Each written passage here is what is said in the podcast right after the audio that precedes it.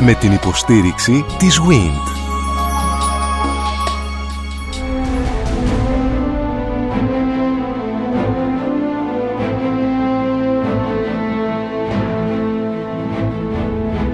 Γνωρίζοντας την Ακρόπολη Μια συναρπαστική σειρά ραδιοφωνικών ντοκιμαντέρ στον Sky 100,3 Με οδηγό τον κύριο Μανώλη Κορέ Βαθύτατο γνώστη όχι μόνο της επιστήμης του που είναι η αρχιτεκτονική αλλά με τις γενικότερες γνώσεις ενός ανθρώπου ο οποίος έχει αυτήν την ευρυμάθεια αναφορικά με την ε, αρχαία Ελλάδα, αναφορικά με την αρχαία Αθήνα φτάνουμε κυρίες και κύριοι να γνωρίσουμε τον Χρυσό αιώνα. Την περίοδο δηλαδή του Περικλή όπου ανεγείρεται αυτό το μεγαλειώδες μνημείο στην ιστορία της ανθρωπότητας. Θα μάθουμε από τον κύριο Κορέ την ταυτότητα των Αθηναίων. Θα αναφερθούμε στην πρώτη εμφάνιση των ναών και στα Πανελλήνια Ιερά. Θα γνωρίσουμε την εποχή του Σόλωνα και του Πισίστρατου. Θα μάθουμε για την ζωή της αθηναϊκής οικογένειας θα γνωρίσουμε την δραστηριότητα των Αθηναίων βιοτεχνών οι οποίοι έδωσαν με την ε, οικονομική τους δύναμη όθηση στην ανάπτυξη αυτού που ονομάζουμε ελληνικού πνεύματος. Θα γίνουμε γνώστες στις σχέσεις των Αθηναίων με τους Πέρσες οι οποίοι επιβουλεύονται πάντα την ελλαδική επικράτεια και επίσης θα δούμε από κοντά τη σχέση των Αθηναίων με τους Παρτιάτες που είναι η βασική αντίπαλη στην ελληνική επικράτεια. Μία στιγμή στην Ακρόπολη με τον ξεναγό Θάνο Πετσόπουλο. Είναι μέσα στον ιστό της πόλης. Δηλαδή δεν είναι το απομακρυσμένο αρχαίο μνημείο που ε, πάση περιπτώσει πάνε μόνο οι τουρίστες, αλλά πάμε και εμείς. Αυτό αρέσει πάρα πολύ. Είναι και το Ηρώδιο. Το γεγονός ότι έχει πεζοδρομηθεί και όλη η περιοχή και έχει γίνει πραγματικά πολύ πιο όμορφη η πλάκα από ό,τι ήταν. Γεγονός είναι ότι ε, έτσι κάνει πολύ καλή εντύπωση. Τώρα, αναφορικά στο μουσείο, η μοναδική έτσι, παρατήρηση ε, έτσι, αρνητική ήταν ενός και μόνο πελάτη και μάλιστα ο οποίος ήταν και κυβερνητικός Ισπανός. Το θεώρησε υπερβολικά μοντέρνο. Μπορώ να σας πω ότι αυτό που μου είχε κάνει εντύπωση ήταν κάποτε μια μεγάλη γυναίκα τυφλή η οποία πραγματικά, βρε παιδί μου, ε, δηλαδή φαντάσου τώρα να είναι γενετής τυφλή, να θέλει να ανέβει και ανέβει και μέχρι και το τελευταίος σκαλάκι. Ακόμα δεν υπήρχε τόσο για τους ανθρώπους με ειδικές ανάγκες. Να κουμπάει την κολόνα και κυριολεκτικά να συγκλονίζεται. Και αυτό το πράγμα σε αφήνει άφωνο δεν ξέρουμε ακόμα εμείς οι Έλληνες τι έχουμε, δηλαδή ότι εδώ δημιουργεί τη Δύση. Ε, από εδώ ξεκινάει αυτό που λέμε Δύση. Αλλά τώρα μια τυφλή γυναίκα, μεγάλη στην ηλικία ας πούμε, έγινε τι τυφλή, να συγκλονίζεται κατά αυτόν τον τρόπο και να λέει ήταν το όνειρό μου να ανέβω εδώ, δεν το πίστευα.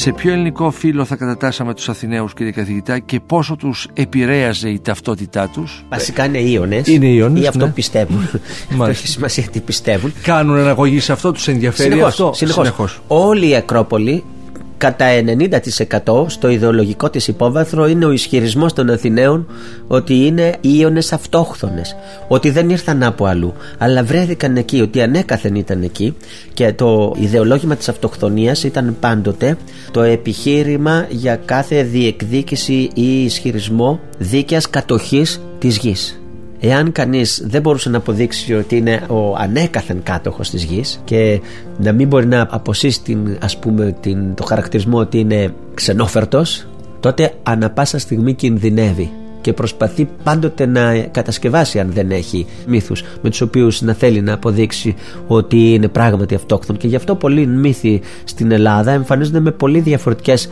εκδοχές αναλόγως σε ποια πλευρά λέγεται ο μύθος.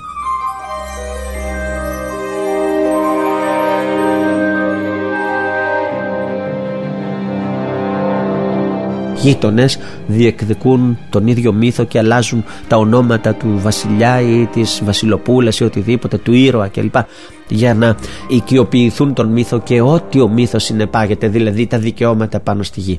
Διότι εκείνη την εποχή δεν υπήρχε διεθνές δίκαιο, δεν υπήρχε διπλωματική ιστορία, δεν υπήρχαν τέτοια. Ε, και σήμερα βλέπετε πόσο τα δικαιώματα στη γη συνδέονται πάντοτε με ιστορικές αναφορές και με αιτιάσεις και για καταγωγή, για εθνική εθνικές ρίζες και τέτοια. Ε, πάνω στην οποία κτίζουν και ιδεολογικά και το, Ακριβώς το για είναι να τους κρατήσουν τότε τις, και το... τι- τις εκτάσεις που έτυχε ο καθένας να έχει ας πούμε σιγουρέψει, ασφαλίσει για τη δική του πλευρά. και την ταυτότητά τους αναδεικνύουν σε ένα δημοκρατικό πολίτημα στο οποίο συμμετέχουν ήδη έναν πολιτικό που ονομάζεται Περικλής. Ε, πολύ πριν άλλους και χωρίς όλους αυτούς που προηγήθηκαν ο Περικλής θα ήταν ανύπαρκτος. Δηλαδή αν δεν είχε προηγηθεί ο Σόλων ο οποίος εξηγίανε αυτή την ε, πολιτεία από την αγριότητα των χρεών και ένα σύστημα που αν δεν μπορούσες να πληρώσεις τα χρέη σου έπρεπε πλέον να παραδοθείς και να δουλεύεις στον ε, δανειστή Βάζει μέχρι κανόνες, να τον συνεπώς, με ξεχρώσει. τους νόμους. Λέει αυτό δεν είναι δυνατόν να γίνει. Ήταν άτυχος, δανείστηκε, δεν μπόρεσε να ξεπληρώσει το χρέος του και συνήθως ήταν και τοκογλυφικές οι σχέσεις Ισχύει, προφανώς. του σου δίνε 10 δραχμές και έπρεπε να το ξεπληρώσεις ξέρω εγώ με 15 έτσι ήταν η συσάχθεια χωρίς αυτό το προηγούμενο δεν θα μπορούσαν να γίνουν όλα τα άλλα Ε, Έδωσε αξία στη ζωή εν ολίγης. ναι, βέβαια, στην αξιοπρέπεια του ατόμου. Και είχε και τη χρησιμότητά του. Διότι όταν ο κάθε χρεωμένος, καταχρεωμένος, χάνει την οικονομική του οντότητα, αν γίνει κάποια φασαρία και πρέπει να προστατεύσουν τα σύνορα, την πόλη, ποιοι θα πάρουν τα όπλα; Οι πλούσιοι οι οποίοι έχουν μόνο τα γραμμάτια στα χέρια και έχουν γύρω τους ο καθένας από 10 κακοπληρωτές οι οποίοι κακοπληρωτές δεν μπορεί να χρησιμοποιηθούν στον πόλεμο ποιοι θα πολεμήσουν ή θα δείχνουν τα γραμμάτια στον εχθρό; Ξέρετε τι ήταν η συσάχθεια; Όχι, δεν γνωρίζω. Όχι. Ένας φόρο. Στρατιότητα. Η συσάχθεια, όχι. Ήταν ε, κάποιοι νόμοι οι οποίοι είχαν ως σκοπό την απαλλαγή από τους φόρους, νομίζω, τα χρέη, δεν ξέρω. Και ο Σόλωνας τα είχε θεσπίσει αυτή την νομοθεσία. Συσάχθεια. Ένας νόμος νομίζω ότι ήταν. Αλλά ακριβώς δεν θυμάμαι. Ε, ναι, ήταν ο, ο νόμος με τον οποίο απείλαξε από τα χρέη ο Σόλωνας τους Αθηναίους. Συσάχθεια ήταν μία συμφωνία που βγήκε στην αρχαία Σπάρτη ή στην Αθήνα, δεν είμαι σίγουρος, ούτως ώστε να διευκολυνθούν οι αγρότες από το άχθος των φόρων. Έπρεπε λοιπόν όλοι οι πολίτες να είναι ενεργοί και να έχουν την ε, οικονομική τους υπόσταση και επομένως και την πολιτική τους υπόσταση. Και μετά έρχεται ο Πισίστρατος ο οποίος έθεσε σε νέα βάση αυτή την φυσική θα έλεγε κανείς την παλιά αριστοκρατία ή το αριστοκρατικό σύστημα αριστοκράτες δηλαδή τα άριστα κρατούντες οι μεγάλοι γεωκτήμονες οι οποίοι εκ παραδόσεως είχαν τη διοίκηση, τα πρωτεία στην πόλη. Ο τύρανος ε, ήταν πια ένας άνθρωπος με περισσότερη πολιτική δύναμη, με πειθό, ο οποίος είχε πείσει ένα μέρος του πληθυσμού και είχε διεκδικήσει αυτό στην εξουσία χωρίς να βασίζεται μόνο σε μια οικογενειακή δύναμη. Ήταν δηλαδή ένας πολιτικός. Μετά δημιούργησε μια κατάσταση με πάρα πολλά δημόσια έργα. Πάνω στην Ακρόπολη χτίστηκαν οι πρώτοι μεγάλοι αξιόλογοι ναοί, η δραγωγία για την πόλη, η αναδιοργάνωση των Παναθηναϊκών Αγώνων, δηλαδή θεσμοί καταπληκτική, επανέκδοση των Ομυρικών Επών, δηλαδή εκδοτικό έργο. Όλα αυτά έγιναν από τον Πισίστρατο και τους Πισίστρατίδες. Ετοίμαζαν συνεχώς το δρόμο, όλο και πλησίαζαν σε αυτό που θα έρθει τη δημοκρατία. Η οικογένεια στην αρχαία Αθήνα όχι ιδιαίτερα διαφορετική από τη σημερινή εποχή. Δηλαδή πιστεύω ότι οι ρόλοι λίγο ασχολή ήταν οι ίδιοι και στην αρχαία εποχή όπως και σήμερα. Έτσι. Εξάλλου από την αρχαία Αθήνα προέρχεται η δημοκρατία, προέρχεται ο πολιτισμός μας, άρα πολλές από τις αρχές και τις αξίες που υπάρχουν σήμερα υπήρχαν και τότε. Άρα γι' αυτό το λόγο πιστεύω ήταν παρόμοιο με σήμερα.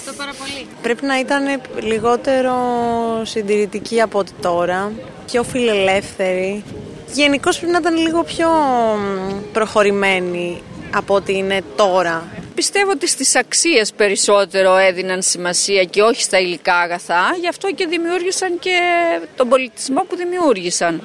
Τώρα βέβαια είχαν και τα δεδομένα γιατί είχαν τους δούλους που εργάζονταν, ενώ η σημερινή κοινωνία είναι εντελώς διαφορετική και η οικογένεια οπωσδήποτε των Αθηναίων πολιτών δεν είχε τα, την ανάγκη να δουλέψει για τα προστοζήν γιατί δούλευαν άλλοι για αυτούς.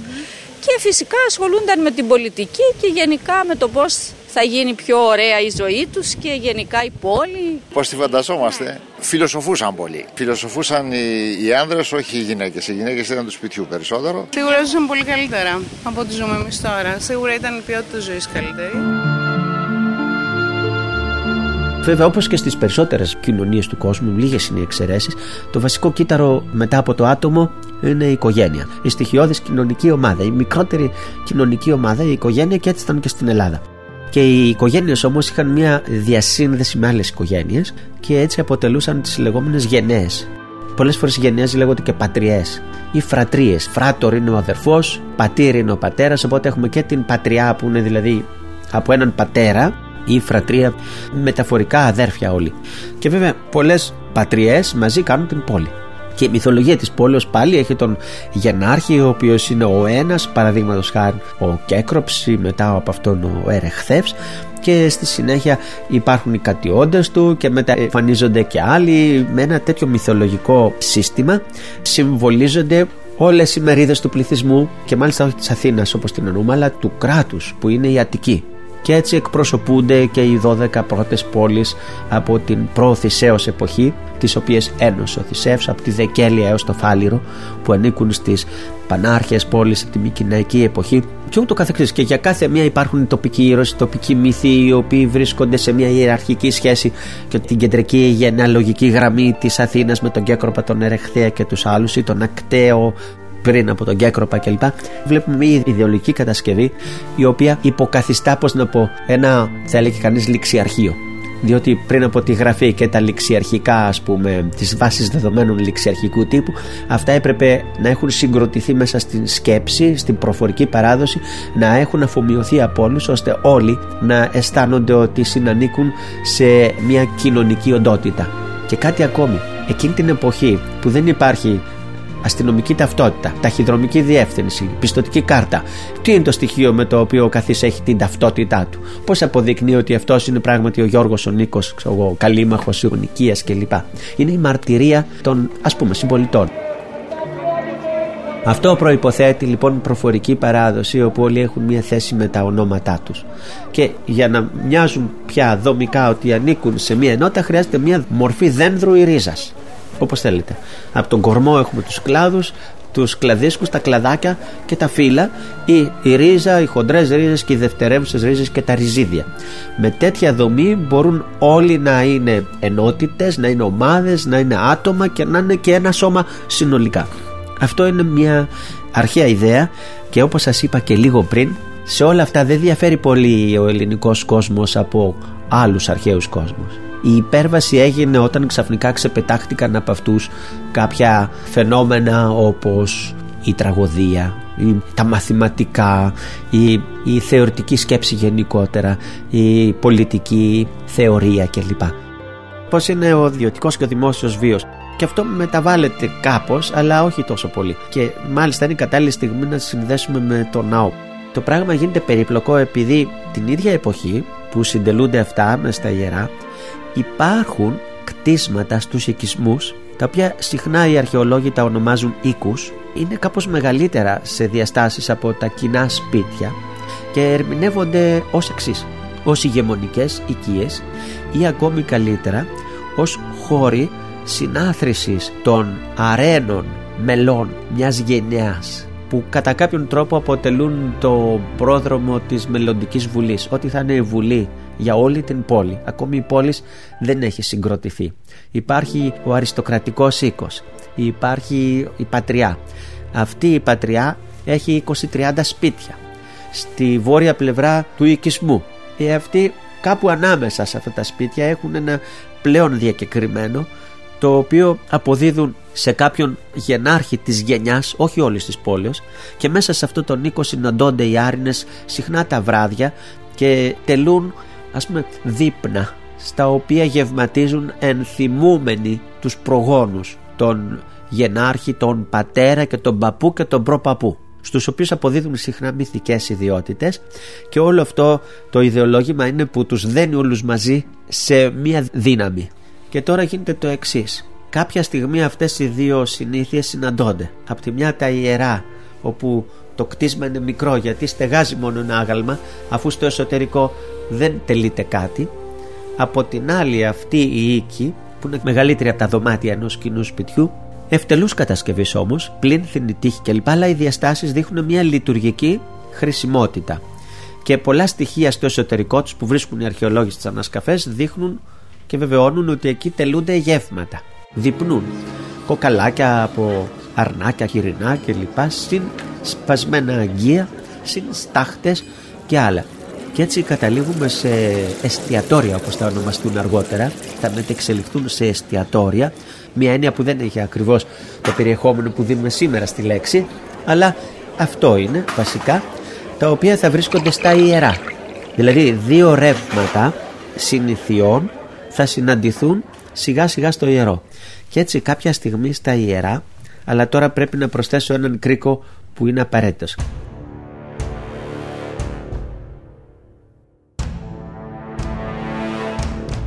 Όταν ακόμη η δύναμη είναι ε, κατακαιρματισμένη στους επιμέρους οίκους όπου ο οίκος είναι με τη διπλή σημασία δηλαδή άτομα, φυσικά πρόσωπα που συνδέονται μέσα από δεσμούς και αποτελούν έναν οίκο όπως λέμε ο οίκος ξέρω εγώ τον Ρωμανόφ λέμε ή ο, ο οίκος των Τιούντορ αλλά το αυτοχρόνος οίκος είναι και το οίκημα το οποίο χρησιμοποιούν για να συναθρίζονται όταν ξαφνικά αρχίζει η κοινωνία και οργανώνεται σε μεγαλύτερα σχήματα που οδηγούν στη δημοκρατία, ήδη από την εποχή όμως του Σόλωνος, ο οίκος ξεπερνιέται, διότι πλέον δεν μπορεί όλος, όλοι οι Αθηναίοι ταυτοχρόνως να χωρέσουν μέσα σε ένα οίκο και να συναισθιάζονται. Αυτό γίνεται στον οίκο της μίας ή της άλλης αριστοκρατικής οικογένειας. Όταν θέλουν να υπερβούν αυτό το επίπεδο οργάνωσης και να λειτουργήσουν μαζί με άλλες παρόμοιες οικογένειες, πρέπει να βγουν στο ύπεθρο δεν υπάρχει πλέον στεγασμένος χώρος που να τους χωράει όλους αυτούς. Και έτσι καταργούνται πια αυτοί οι οίκοι και μένουμε μόνο με τους μικρούς ναούς. Στους μικρούς ναούς όμως μεταφέρουν την παλιά συνήθεια της συναισθίασης γιατί η συναισθίαση ήταν ουσιώδες στοιχείο της λατρείας και των συμβολικών δραστηριοτήτων. Φέρνω ως παράδειγμα αυτό που γίνεται στα πανηγύρια. Οι πανηγυριστές να έρθουν σε πολύ κοντινές εποχές σε απόσταση ζώσης μνήμης. Σήμερα όσοι είναι από χωριό θυμούνται ότι τον παλιό καιρό στα πανηγύρια πριν εμφανιστούν δηλαδή οι μουσικάνιδες με ηλεκτρικά μεγάφωνα και ηλεκτρονικά ξέρω εγώ, νταούλια και ηλεκτρονικά μπουζούκια κλπ. Όταν ακόμη τα μουσικά όργανα ήταν στην παλιά παράδοση και συναισθιάζονταν δεν έφτανε κανείς στο πανηγύρι βέβαια με το αυτοκίνητο. Ήρθε ο Αθηναίος πίσω στο χωριό, ας πούμε, το Πάσχα και πηγαίνει και με την κουρσάρα στο παλιό ξοκλήσι και μαζεύονται και είναι μια, θα έλεγε κανείς, επιφανειακή προσπάθεια έτσι να θυμηθούν παλιέ συνήθειε. Αλλά πριν από 50-100 χρόνια πήγαιναν ακόμη με τα μουλάρια αφήνοντας τις δουλειές τους δρόμος μακρινός, κουβαλώντας σοφράδες μεταφέροντας τα γάρια, κρασιά στις τσότρες και οργάνωναν ένα πανηγύρι μετά από την εορτή του Αγίου Αντρέη, του Αγίου Γιώργη κλπ. Και αυτά τα πανηγύρια ήταν το αντίστοιχο των αρχαίων συναντήσεων διότι πρέπει να πούμε ότι πριν από την έλευση του αυτοκινήτου και των επικοινωνιών οι άνθρωποι χάνονταν.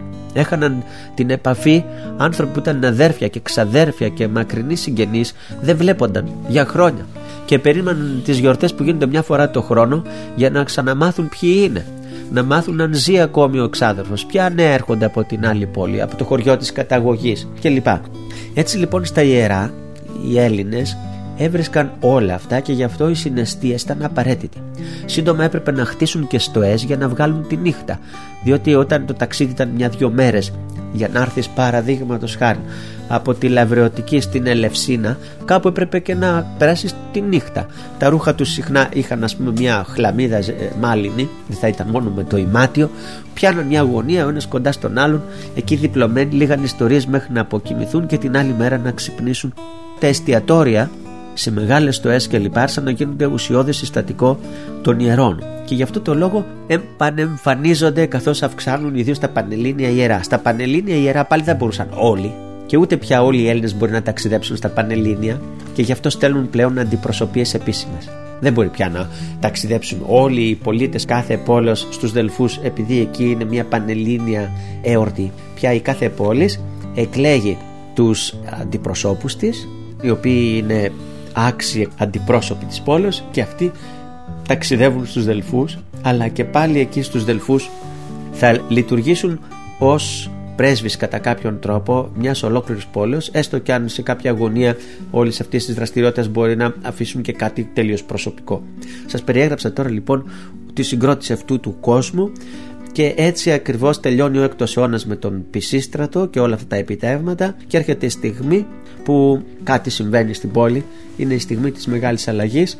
Υπάρχουν κοινωνικές τάξεις που έχουν αναδυθεί σιγά σιγά και οι οποίες τώρα είναι πανίσχυρες. Είναι οι βιοτέχνες. Δεν είναι γεωκτήμονες δεν είναι άνθρωποι της ευγένειας, δηλαδή γένος F γένος, σπουδαίο γένος, μεγάλο τζάκι είναι άνθρωποι χωρίς παρελθόν ενδεχομένως οι οποίοι όμως έκαναν πλούτο με τη δεξιοτεχνία με το εμπόριο με το κουπί και με τη μαστοριά Μπορεί να είναι και μέτικοι αυτοί. Και ο ναι. μέτικος ίσως εάν παντρευτεί, ας πούμε, την κυρία κάποιος Αθηναίος και γίνεται Αθηναίος και σιγά σιγά γίνεται μια αφομοίωση, αλλά είναι λιγότερο σύνηθες, πολύ σπάνιότερο.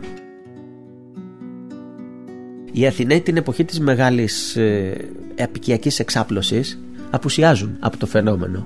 Δηλαδή ενώ οι Κορίνθοι εξέπεμψαν απικίες, ίδρυσαν την Κέρκυρα, Σιρακούσες και άλλες πόλεις, οι Φωκαείς την ε, Φώκια και μετά την ε, Μασαλία κλπ. Οι Μεγαρείς, το Βυζάντιον ε, κλπ. Οι Αθηναίοι εκείνη την εποχή δεν παίζουν κανένα ρόλο στον απικισμό. Θα μπορούσε κανείς και αυτό ίσως να το υπολογίσει στους παράγοντες που συνέβαλαν σε μια ποιοτική διαφορά. Δηλαδή ο απικισμός εκτόνωνε τις εσωτερικές εντάσεις των ε, γενετηρών. Υπήρχε πολιτική ένταση, δημογραφική ένταση κλπ. Έφευγαν οι ανεπιθύμητοι όπως έγινε με τους λεγόμενους Παρθενίες έτσι τους ονόμασαν που ήταν ανεπιθύμητοι στη Σπάρτη και ίδρυσαν τον Τάραντα στην ε, νότια Ιταλία. Οι Αθηναίοι δεν είχαν τρόπο να εκτονωθούν, απλώς φεύγουμε εμείς οι ανεπιθύμητοι. Έπρεπε λοιπόν να βράσουν στο ζουζουμί τους και να περάσουν όλες τις ζυμώσεις και τις κοινωνικές συγκρούσεις. Αυτό πρέπει να συνετέλεσε στην κοινωνική τους ορίμανση μαζί με το ότι ήταν Ιώνες είχαν μια σχέση με τη θάλασσα μεγαλύτερη ήταν περισσότερο ταξιδεμένοι είχαν μεικτό πληθυσμό δεν ήταν μόνο αγρότες και οι συντηρητικοί είχαν πάρα πολλούς βιοτέχνες και με το ότι η Αττική δεν ήταν πια και η πιο παρακατιανή περιοχή της Ελλάδος δεν ήταν μικρή όπως η Δωρίδα είχε αξιόλογους κάμπους είχε δηλαδή μια κρίσιμη μάζα που επέτρεπε να γίνει μεγάλη δύναμη έτσι άρχισαν κάπως να βγουν αλλά όταν βγήκαν στη σκηνή ήταν ετοιμότεροι και ισχυρότεροι από όλους τους άλλους Έλληνες. Οι βιοτέχνες είχαν οικονομική δύναμη προφανώς, είχαν και πνευματική δύναμη, κύριε καθηγητά; Όχι ιδιαίτερη. Όχι, αλλά η οικονομική δύναμη πάντα προηγείται. Περισσότερα χρήματα, αν δεν έχει κανείς ο ίδιος τα μέσα, θα προσκαλέσει έναν ε, λόγιο από την Ιωνία. Θα σπουδάσει τα παιδιά του. Θα γίνουν όλα αυτά.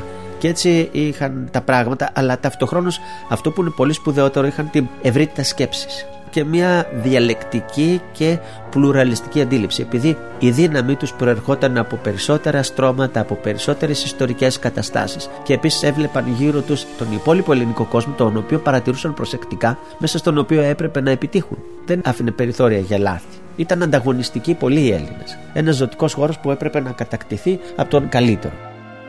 Κύριε Κορέ, ποιος ήταν ο συσχετισμός δυνάμεων μεταξύ Αθηναίων και Περσών και ποια ακριβώς η σχέση τους; Και σε αυτό έμπαιναν πια οι Αθηναίοι και αφού κατάφεραν με ανέλπιστο τρόπο να κερδίσουν περσική αναμέτρηση γιατί οι Πέρσες δεν ήταν αμεληταία δύναμη και ούτε πρέπει να πιστεύουμε αυτές τις υπερβολές που γράφουν στα σχολικά βιβλία ότι ήρθαν μιλιούνια Περσών και τους αντιμετώπισαν 30 ας πούμε Έλληνες υπεράνθρωποι. Αυτά δεν γίνονται. Οι δυνάμεις ήταν συγκρίσιμες και οι Πέρσες ήταν αξιόμαχοι και οι Αθηναίοι θαύμαζαν τους Πέρσες και τους θεωρούσαν άξιους αντιπάλους και πριν από την περσική αυτή αναμέτρηση και μετά παρατηρούσαν τους Πέρσες και προσπαθούσαν ό,τι καλό έβλεπαν στους Πέρσες να το μεταφέρουν και στα δικά τους μέτρα κλπ. Ήταν γενικώς οι Έλληνες προοδευτικοί και συνεχώς μελετούσαν και τον αντίπαλο και τον φίλο. Έτσι πρέπει να τους φανταστούμε. Πάντως τα κατάφεραν και βγήκαν νικητές από αυτή την αναμέτρηση έδωσαν ένα όρκο υποτίθεται στις πλατές να μην ξαναχτίσουν τα κατεστραμμένα, τους κατεστραμμένους ναούς για 30 χρόνια. Συμβολικός μεν είπαν αργότερα για να μην λησμονηθεί εύκολα η περιπέτεια της πατρίδας αλλά ήταν και ο προφανής λόγος της κατά προτεραιότητα αποκατάστασης των οικονομικών.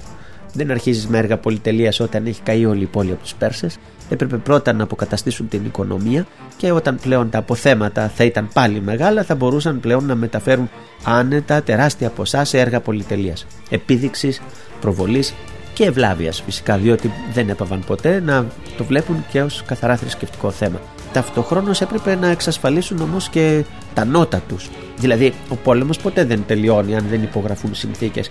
30 χρόνια μετά από τον πόλεμο υπέγραψαν με τους Πέρσες οριστική κατάπαυση. Οι Πέρσες υποχώρησαν από την Αττική αλλά δεν, ο πόλεμος δεν κρίθηκε μόνο με αυτές. Πιθανώς κρίθηκε εντάξει αλλά δεν τελείωσε. Δεν απεσοβήθη ο κίνδυνος με τις πλατείες και στην Μικάλη. Οι Πέρσες μπορούσαν να ξανάρθουν. Είναι γνωστό ότι ο Κίμων τους κατεδίωξε σε άλλες θάλασσες, έφτασε ως την Κύπρο. Τρεις μάχες έδωσε μαζί τους και στην τελευταία απέθανε ο ίδιος ο Κίμων, αλλά αυτός έκτισε τη βεβαιότητα της μια απειλή στο μέλλον. Και πάνω σε αυτόν μπορούσε μετά ο Περικλής να βασίζεται στην κληρονομιά δηλαδή του Κίμωνος να κάνει έργα ειρήνης. Υπέγραψαν οι Πέρσες τη συνθήκη και έπρεπε και οι Σπαρτιάτες να υπογράψουν τη συνθήκη. Διότι οι Σπαρτιάτες παρενοχλούσαν συνεχώς τους Αθηναίους.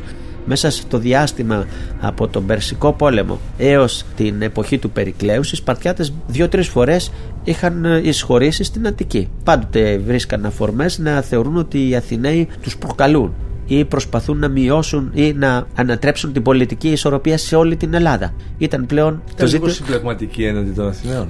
Σε ένα βαθμό βέβαια και να μην θίξω περισσότερο το θέμα διότι έφτασε ακόμη και στον 20ο αιώνα να γίνονται ιδεολογικές συσχετήσεις ανάμεσα σε αριστερούς και δεξιότερους στοχαστές μεταξύ Σπάρτης και, και Αθήνας. Έχει αρκετές συμπλοκές αυτό το θέμα Βασικά χρησιμοποιήθηκε η Σπάρτη ως ε, παράδειγμα και από τους πολιτικούς στοχαστές ορισμένων, να το πούμε, προτιμήσεων. Αλλά πιστεύω ότι το καλύτερο είναι να διαβάζει κανείς προσεκτικά την ίδια την ιστορία. Οι Αθηναίοι προφανώς είχαν κάνει τα λάθη τους, παρασύρθηκαν συχνά από τις επιτυχίες τους, βιάστηκαν σε κάποια κίνηση στη Σκακέρα. Θα μπορούσαν με λίγο μεγαλύτερη προσοχή να είχαν κερδίσει ως το τέλος. Εν πάση περιπτώσει, θα μπορούσαν ακόμη και έτσι να τον είχαν κερδίσει τον πόλεμο αν δεν είχε χτυπήσει ενώ τον Πελοποννησιακό, ο οποίος ξέσπασε το 431 π.Χ. Εάν δύο χρόνια μετά δεν έσπαγε ο διάολος το πόδι του και δεν είχε χτυπήσει την πόλη ο λοιμός, βασικά η Σπάρτη νίκησε επειδή είχε σύμμαχο μια αρρώστια που αφάνισε το 1 τρίτο των Αθηναίων μέσα στην ίδια τους την πόλη. Αν αυτό δεν είχε συμβεί, ο Πελοποννησιακό πόλεμος θα είχε λήξει τελείως διαφορετικά και πολύ συντομότερα.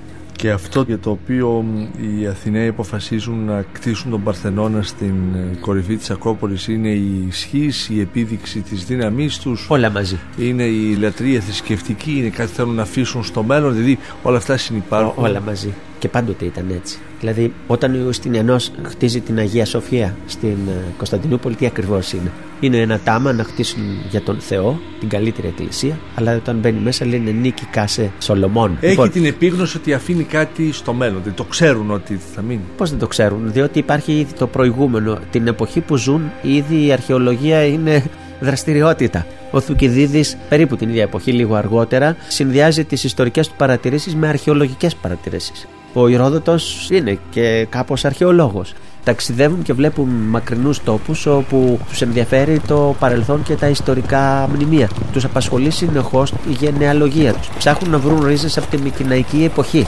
Θα ήθελαν πολύ όλοι να έχουν καταγωγή από τους ήρωες, δηλαδή τους βασιλείς της Μικυναϊκής εποχής. Άρα οι ιστορικοί τίτλοι καταγωγής μεγάλου παρελθόντος κλπ.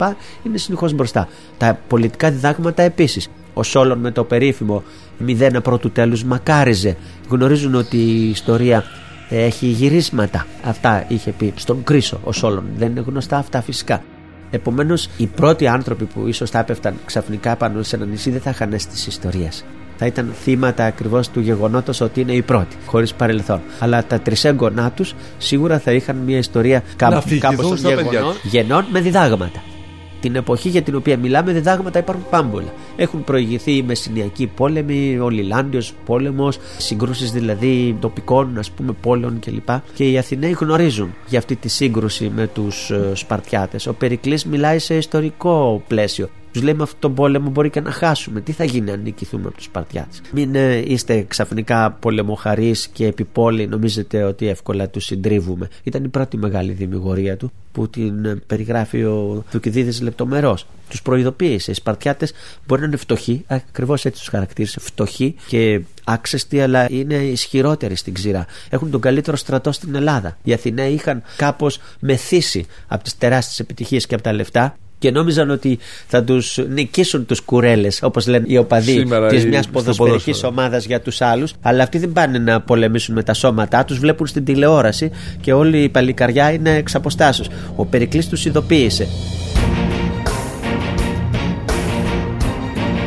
Εδώ πρόκειται για πόλεμο και θα χυθεί αίμα και μην τους υποτιμάτε, είναι καλύτεροι από εσάς. Και ο μόνος τρόπος για να τους νικήσουμε είναι ότι έχουμε περισσότερα χρήματα.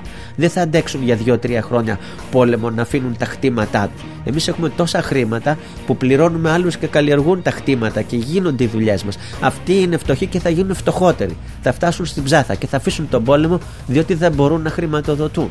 Και υπολόγιζε ότι σε 5, 6, 7 χρόνια θα τους τσακίσει. Αλλά έλα που ήρθε ο λοιμός και φαίνεται ότι ήταν τύφος. Ένας τύφος που τους σκότωσε τους Αθηναίους. Αλλά αυτό που έγινε έγινε. Δηλαδή ότι τους είχε προειδοποιήσει ότι δεν θα βγουν έξω από τα τείχη να, να μετρηθούν με τους Σπαρτιάτε μέσα στην πεδιάδα. Θα χάσουν. Θα δουλέψουν με το μυαλό, με τα πλοία, με τους αποκλεισμούς, με τα λεφτά. Για να μην έχουν και απώλειες. Είχαν καταφέρει στο, στο Μαραθώνα να φύγουν με 192 νεκρούς οι Αθηναίοι, αφήνοντας 6.000 Πέρσας νεκρούς. Πώς το κατάφεραν αυτό; Με στρατηγήματα. Μπορούσαν να το ξανακάνουν. Λοιπόν, αυτή είναι περίπου η ιστορία. Λέγεται Χρυσούς αιώνας, αλλά διήρκεσε μόλις 30 χρόνια. Που σε άλλες εποχές και σε άλλους τόπους ούτε σε τρεις αιώνες δεν έγιναν τόσο πολλά. Δεν ήταν μόνο η αρχιτεκτονική, η γλυπτική, οι καστικές τέχνες, η πολιτική σκέψη, κείμενο, δοκίμιο, φιλολογία, μαθηματικά, φιλοσοφία.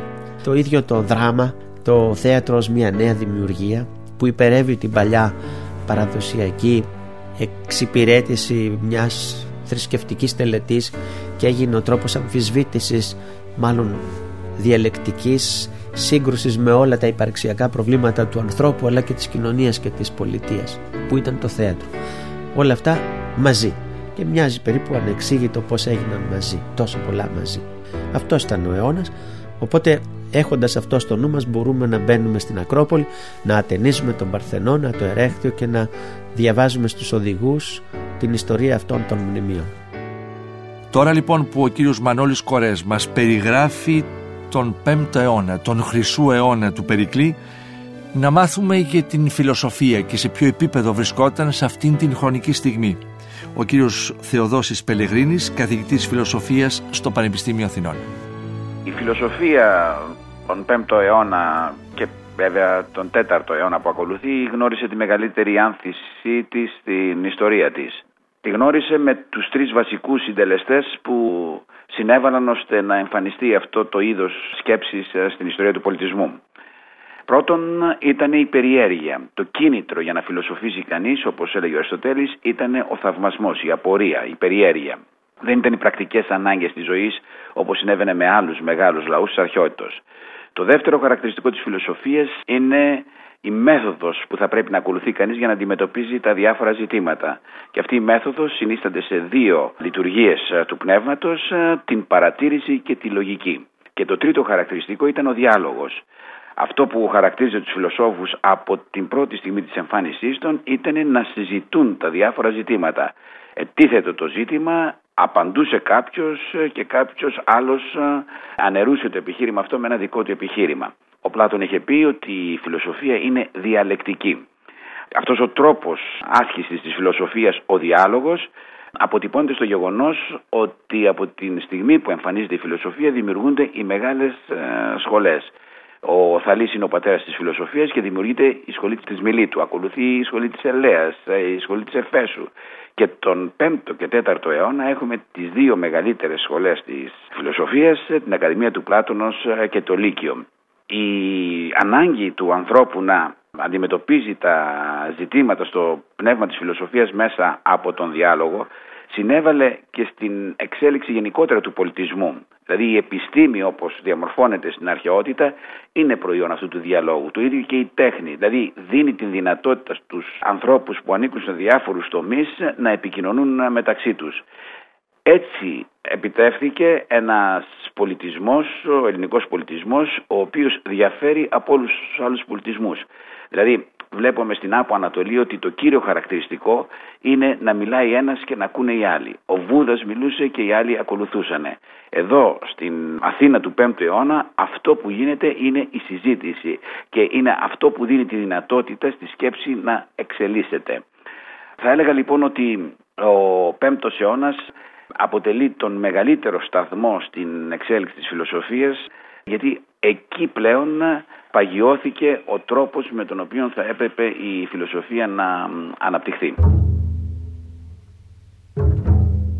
Αλίμονο, αγναντεύω τον νεκρό του γιού μου του Πολύδωρου που μου είχε στο σκάπος και στο βλέπω στο θρακιό της έσβησα η μαύρη και χάσα τον κόσμο. Την ίδια περίοδο στην Αθήνα του 5ου αιώνα ανθεί η θεατρική τέχνη. Η κυρία Χαρά Μπακονικόλα, καθηγήτρια θεατρολογίας στο Πανεπιστήμιο Αθηνών και κρατικός διδάκτορ του Πανεπιστημίου της Σορβόνης, μας περιγράφει εκείνη την εποχή.